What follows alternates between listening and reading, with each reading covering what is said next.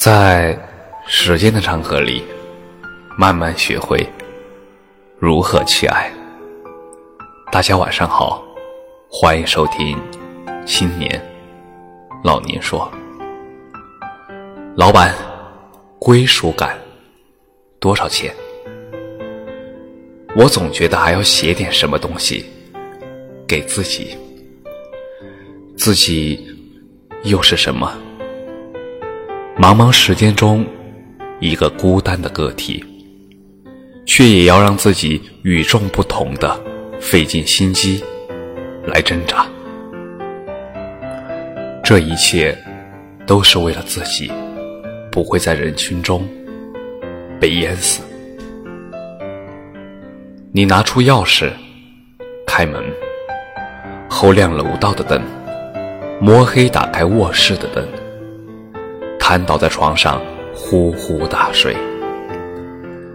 半夜渴得醒来，床边的水壶是空的，你又沉沉睡去，直到饿得受不了了，才起床，打开冰箱，里面什么也没有。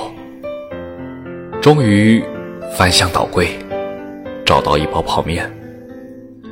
迫不及待的打开，用温水泡。好吃的时候，你笑了。这就是孤独的味道。越是长得好看的人，越喜欢夸人；越是长得丑的人，就爱挑别人的毛病，把你的自拍放大八百倍。仔细去看，非得找你 P 图的痕迹。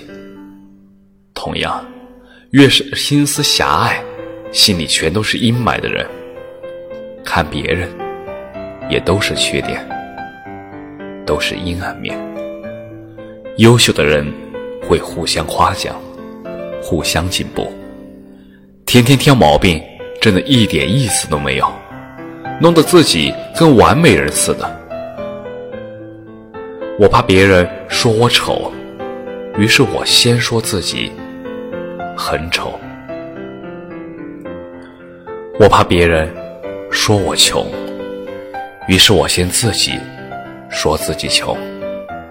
我怕别人欺骗我、伤害我，于是我先试探别人，保护自己。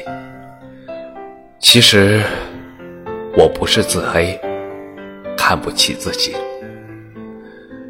只不过，有些话从自己嘴里说出来，不会像别人嘴里说出来那么尴尬难堪。老板，归属感多少钱？归属感多少钱？我不知道，但是土车上二百。感谢你的收听，晚安。